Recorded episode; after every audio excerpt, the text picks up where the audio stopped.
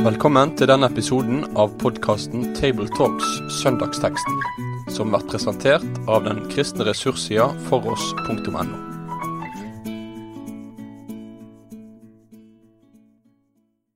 Vel møtt til samtale over søndagens tekst. Vi er samlet til en eh, oppbyggelsesstund, i hvert fall for oss selv her, og håper det blir til glede for dere som lytter. Det er Svein Granerud, Egil Sjåstad og Asbjørn Kvalbein. Og eh, Svein Granerud presenterer teksten.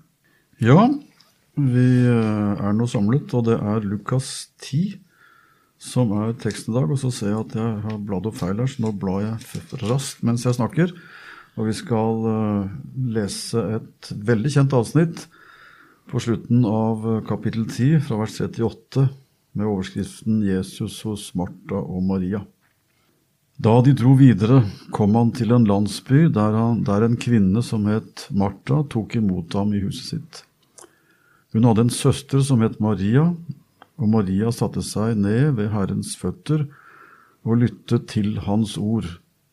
Men Martha var travelt opptatt med alt som skulle stelles i stand. Hun kom bort til dem og sa, Herre, bryr du deg ikke om at min søster lar meg gjøre alt arbeidet alene? Si til henne at hun skal hjelpe meg. Men Herren svarte henne, Martha, Martha, du gjør deg strev og uro med mange ting, men ett er nødvendig. Maria har valgt den gode del, og den skal ikke tas fra henne. Det er teksten vår. Og det første som slår meg, er at jeg hørte en gang, tror jeg Vi har jo lært litt prekenlære, noen av oss. Og da lærte man et begrep om den altfor kjente tekst. Altså en tekst som eh, ikke bare predikanten, men ofte tilhørende også kan såpass godt at, at man lurer på hvordan kan du ta tak i noe her som kanskje er nytt eller har noen sånne mottaker ved seg, sånn at det blir sittende litt fast og ikke bare glir rett igjennom. Jeg vet ikke om dere sitter med en sånn følelse i møte med teksten hos Martha Maria og det ene nødvendige som vi gjerne understreker her, Egil? Jeg sitter igjen med en uh, tradisjon jeg har kanskje sjøl også vært en del av. da, At uh, her er det snakk om to mennesketyper. Mm. Den innadvendte og den utadvendte. Den uh, aktive og den kontemplative. Og samtidig har jeg stadig vekk hørt oppgjør med den tanken igjen, da. Oh ja, at det er ikke så enkelt. Du har ikke lagt deg på den linja Så jeg har ikke lagt meg på linja sjøl, og ikke alle predikanter har ligget på den linja heller. Og dessuten så er det mulig å si noe meningsfullt også om det, da. Mm. Hvis en ikke havner bare der. Skal vi høre på Asbjørn om han har sånn, sånn, sånn som start på samtalen? Jo, har du et sånn første steg inn i denne teksten fra Gammeltall? Det er jo en måte å tenke på, det med typer. Men det er jo litt roller også her, da, syns jeg, som er interessant. Og det er at uh, Martha blir presentert som en huseier. Og enten er hun en dyktig enslig kvinne, eller så er hun en enke. For det var ikke vanlig å ha sitt eget hus uh, såpass at hun kunne ta imot en flokk på 12-13 sultne mannfolk. Så det er det ene. Og det andre er jo at den rollen som Maria har, det er jo faktisk å, å gå inn som elev, disippel. Eh, for det var det de gjorde, de som var under de lærde Eh, Gamaliels føtter osv. De satte seg ved føttene og lyttet. Så hun er på en måte en forløper for å være en kvinnelig disippel. Jeg skulle til å si det. Det var ja. jo mannfolkene som var eh, lærlinger hos rabbinerne. Ja, ikke sant. Så dette er litt uh, nytt uh, hvis vi tenker på den tids roller. En uh, sjefete kvinne som Martha var. mm. Men det står jo uttrykkelig Jesus elsket disse to pluss broren Lasarus, og han satte dem veldig høyt. Og vi skal ikke plassere disse menneskene i en bås, for de har absolutt eh, noe positivt ved seg, begge. Nei, men Det er spennende innsteg til samtalen, det her. Eh, jeg har også tatt en runde omkring typene, sånn som Egil nevnte. Jeg har talt mye over den teksten, jeg også, som sikkert dere har. Ja. Og jeg tenker det, det, er ikke helt galt også å bruke noen minutter, kanskje, på å si litt om at i Guds rike er det som også hjemme her ulike typer. Eh, det går sikkert an, som mange har gjort, å karikere dem litt og gjøre Martha til mer manhaftig og, og styringsdirigert enn det hun kanskje er. og gjøre Maria enda frommere enn hun eh, kanskje er også. Men, eh, men at det er en storesøster som ordner, og en lillesøster som kanskje lar henne ordne, det kan jo være at det er noe der, eller hva tenker dere?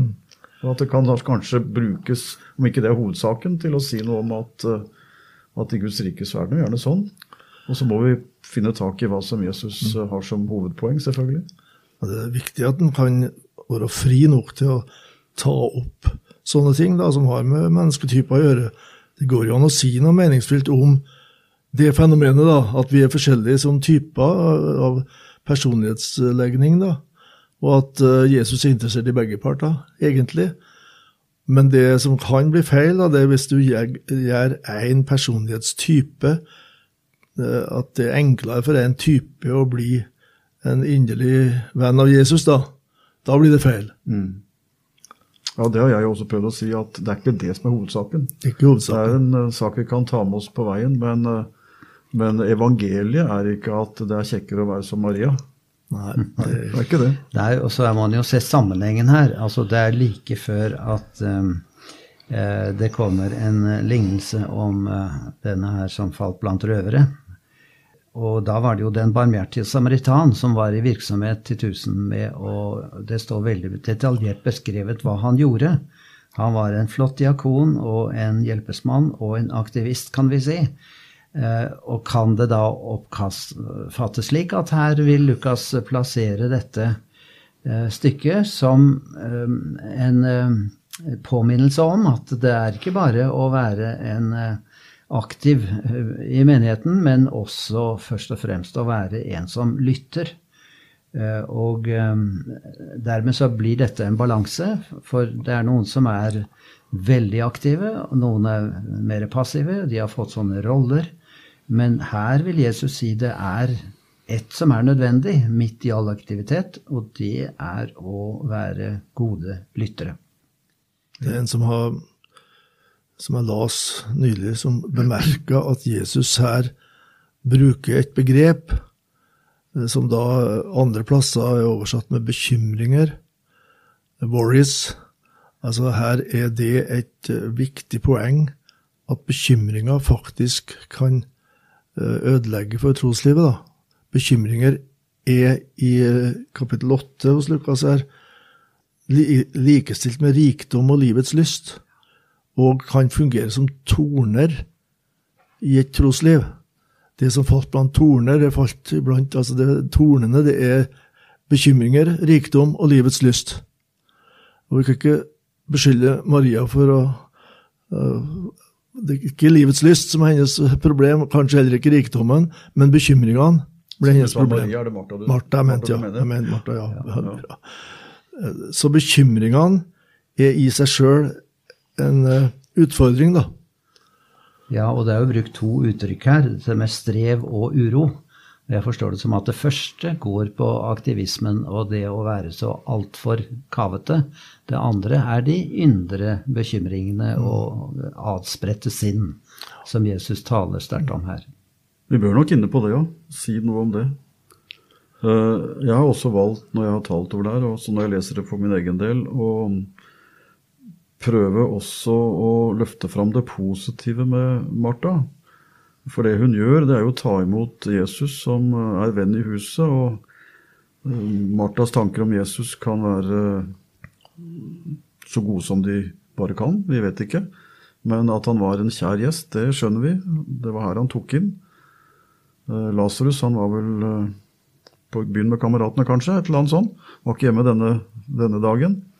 Men søsteren er hjemme, og så kommer Jesus, og så er Martha opptatt med å ta vare på ham eh, og stelle med ham. Det er en kjær gjest som kommer, og hun gjør det som de fleste av oss ville gjort. Sjekke om det er noe i fryseren som en kan ta til en litt eh, kjapp mm. kaffegjest, og få ordna noe så, så, en får tatt vare på ham. Jeg tenker det er jo fint at hun, eh, at hun gjør det. Og så, Nå skal jeg ikke holde en hel preken her, men bare for å ta det som jeg syns er et interessant poeng det er at uh, dette kanskje er en preken om rekkefølge. Uh, det har jeg gjort det til, da. Så jeg tenker det er en av flere innsteg i teksten. For det er jo bare to personer her, uh, og de velger to ulike ting. Martha velger først å tjene Jesus. Mens Maria gjør det som Jesus helst vil, at han skal få tjene henne først. Og der tenker jeg det ligger både et evangelium, men også et kall til en en rekkefølgeteologi som er ganske basal i kristentroen. Nemlig at hvis jeg skal tjene Jesus, så må han tjene meg først. Og Derfor har jeg talt mye om denne teksten også som en tekst om den evangeliske rekkefølgen, hvor Jesus ikke tar ned Martas vilje til å tjene og sier nei takk til kaffen, men han sier at det er noe som er viktigere, og det er flott at det kommer først. Vet ikke. Jo, jeg tror det er et poeng. I, den, i det kapitlet der det står om bekymringsløshet, eller bekymringer, som Jesus tar opp i bergpreka, der er et kjerneord 'søk først Guds rike', så kan du få alt dette andre i tillegg. Så det er noe med prioritering, det er noe med hva som er først. Mm. Og alt det som kommer under, det trenger ikke, og er ikke alltid galt, men hvis det skaper sånne bekymringer som gjør at vi ikke løfter blikket mot det som skal være først, da blir det et problem. Og Maria har valgt, står det her. Så det kreves et valg, da. Om igjen og om igjen. Hun kunne gjort noe annet. Hun kunne gjort noe annet, ja. Men hun har valgt det, det derre, og det, hun har valgt det som Jesus sier, søk først Guds rike og hans rettferdighet. Så det er absolutt relevant å tale om et valg her, da.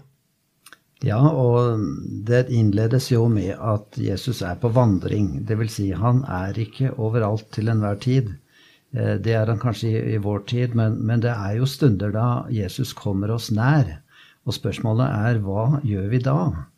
Eh, da inviterer han, og det gjør Martha. Og eh, Maria prioriterer riktig. Hun velger den gode del. Og det må ikke vi ta fra henne, at hun da prioriterer som hun gjør. Eh, men det er jo interessant at eh, noen mener at eh, Jesus er litt tøffere og litt hard mot Martha. Og kanskje det er grunn til å bli litt satt på plass, fordi hun jo Martha befaler Jesus å irettesette søsteren, så å si. Altså, hun er så vant til å styre sitt hus og ordne opp at hun tror hun også kan irettesette Jesus. Det er ikke helt vanlig at man ber gjestene irettesette slekta. Ikke sant? det er en ganske uvanlig så, så, vi må jo også si da at uh, Jesus er ikke imot husarbeid heller. Uh, det er noen som oppfatter denne teksten sånn, at han kritiserer Men alle som har vært i nærheten av husarbeid, og jeg håper mange har det, vet jo at det er veldig mye arbeid. Jesus var jo i selskap av og til, så han vet vel at det er litt kjøkkenarbeid i forkant. Ikke sant? Ja. Jeg har et godt eksempel på dette i Apostlenes gjerninger, kapittel 6. Ja. For der var jo da det med mat og borddekking og det å ta seg av maten i menigheten, det var veldig arbeidskrevende. Og apostlene sier ikke at det er galt, men de sier at vi må omorganisere noe her. Sånn at vi får ta oss av det som vi er satt til, og andre skal ta seg av det de er satt til. Men det store målet er dette kristne fellesskapet her, som hører Jesus til. Så den teksten det står om at uh, vi skal vie oss til bønnen og ordet, står det. Det var de, de apostlene som da var samla der. Så dermed er ja, iallfall den teksten er også en påminnelse til folk med forkynner- og lederansvar. da. Mm. Hvordan prioriterer du i ditt liv? Det har vært en tankevekker for meg. da. Det er mye å hente fra den teksten her, stemmen er kort.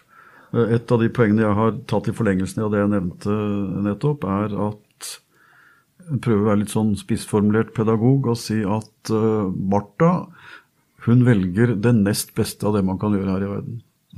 Hun velger å tjene Jesus. Og det er så stort at det bare er én ting som er større. Og Hvis du hviler litt på det skjæret der, så kan du få folk til å lure på hva kan være større enn å tjene Jesus. Det må da vel være det største av alt. Misjon og diakoni og evangelisering. Fins det noe større enn å tjene Jesus? Ja, sier jeg, det er en sak som er større og viktigere, og det er at Jesus fortjener meg. Og, det, og så kan du si litt om det, selvfølgelig. Om hvordan Jesus kom for å, ikke for å tjenes, men for å selv å tjene og gi sitt liv. Og så kan vi og bør vi si noe om at øh, hvis jeg skal tjene Jesus, slik at andre berøres av den tjenesten, så merkes det om han har tjent meg først. For det er ikke tilfeldig, tror jeg, at også Bibelen for øvrig er opptatt av at helliggjørelse, for det er vel det vi snakker om også, Det er et resultat av at Jesus slipper til først, at han får gjort sin gjerning med meg først. Så jeg tenker det går an å forkynne både evangeliet om hva som er troens grunnlag, men også hjelpe mange slitne tjenere. For Martha blir fort sliten, og det fins en dum måte å bli sliten på. og Det er når vi har gått i egen kraft og kommer til Jesus til slutt og tenker at nå får han velsigne det. Nå har jeg stått på lenge.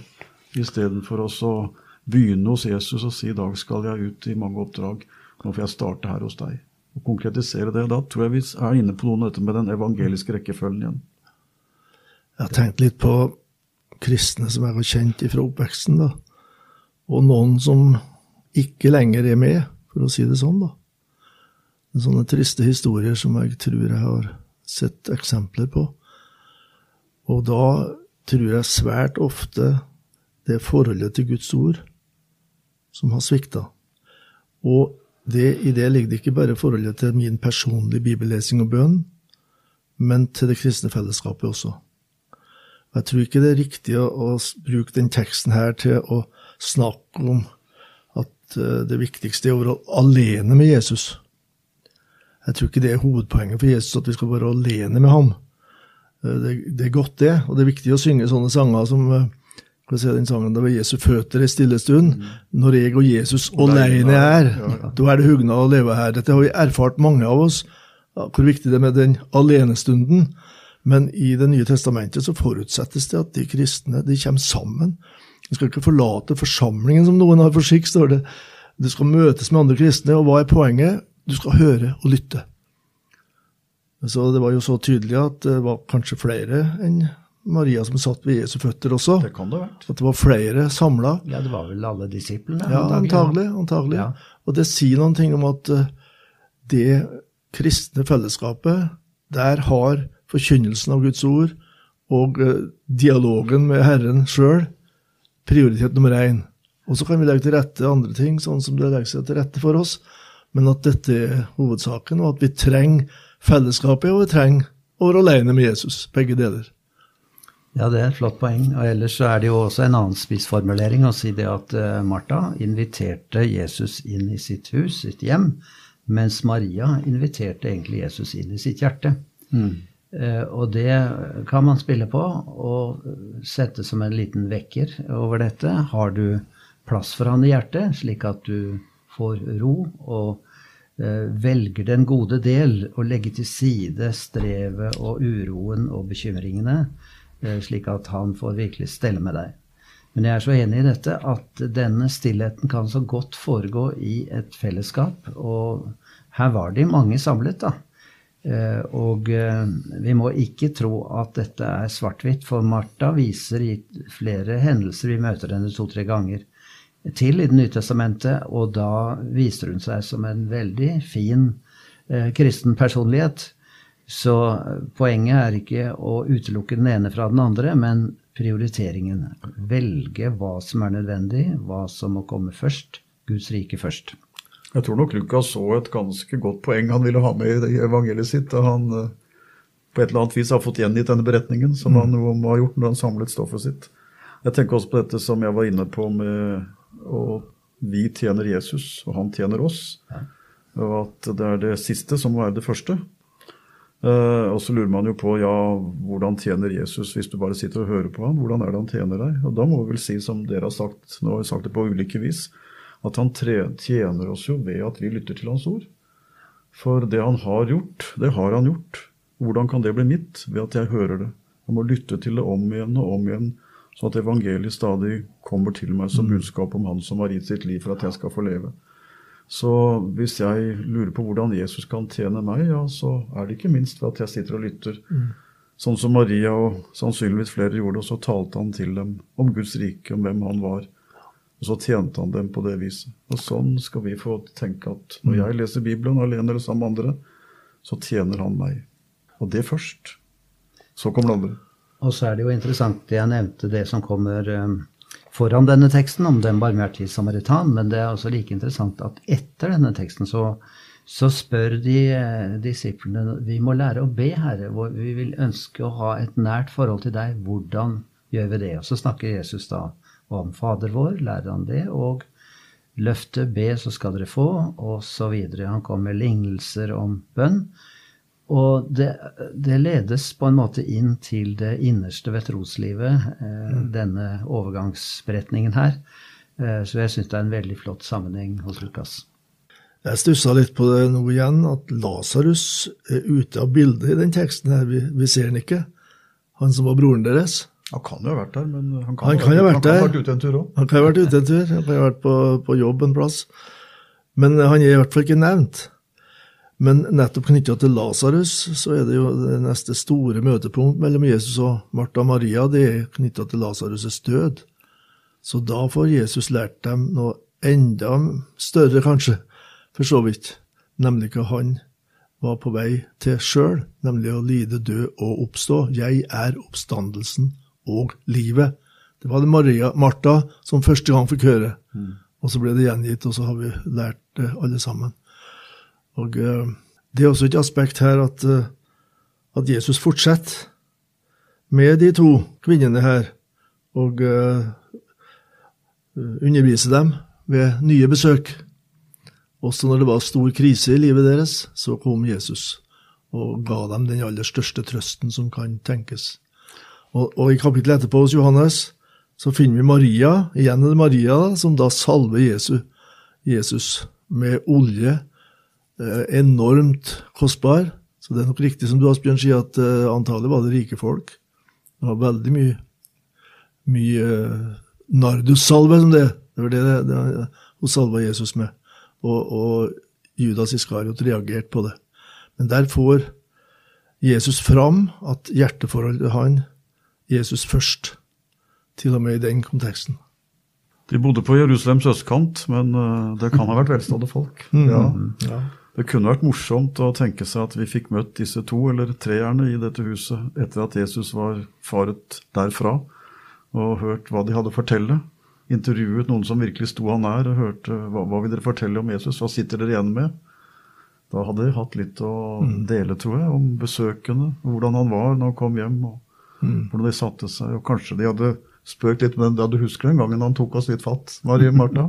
Så smusler de litt over det og tenker ja, vi lærte noe av den. Mm. Og så fortalte de sikkert om den dagen da han, de sendte budet på han han kom, og, hvor livet kom tilbake, og hva det mm. betydde, og hva det betydde for håpet deres. Og så var de sikkert med i det som skjedde i påsken, mm.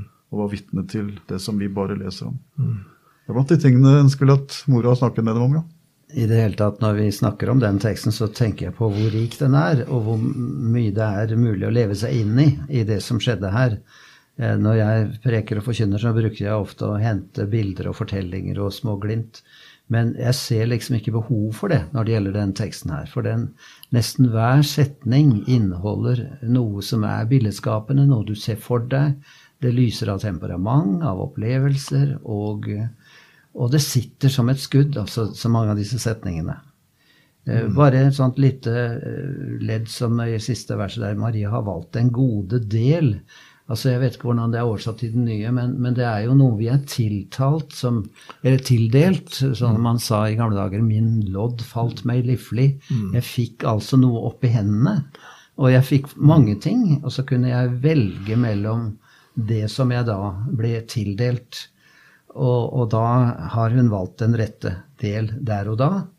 Og det er ikke dermed sikkert at det var riktig i alle tilfeller, men når Jesus først var på besøk, og han var på vandring, så gjaldt det å slå til og mm. virkelig eh, innta lytterplassen. Jeg pleier ofte å, å, tenke hvilke sang eller salme passer til den teksten her. da. Hvilke ville jeg ha foreslått hvis jeg skulle preika over den? Det er din jobb i gruppa, det, Egil. Ja, nei, det er stadig vekk jeg tenker sånn. Og her har jeg tenkt på jeg vil heller ha Jesus enn perler og gull. Han er perlenes perle og skattenes skatt. Altså det tydeliggjør eh, hva som er øverst. Og den tror jeg kanskje jeg ville foreslått. Ja, men Det er ikke så dumt å ha med et sangforslag også når vi har snakket oss til ende og tida er ute. Eh, jeg tror alle dere som har eh, lyttet til samtalen vår, forstår at her er det mye å hente. Og vi som kanskje skal forkynne over denne teksten, må sortere litt, sånn at ikke vi overleser. Og la evangeliet få stå i sentrum, og bruke teksten som den livsnære beretningen den er, troverdig og sterk om Han som gir liv, og som gir den gode del. Så takk for samtalen. Med det sier vi takk for følget for denne gang. Finn flere ressurser, og vær gjerne med å støtte oss på foross.no.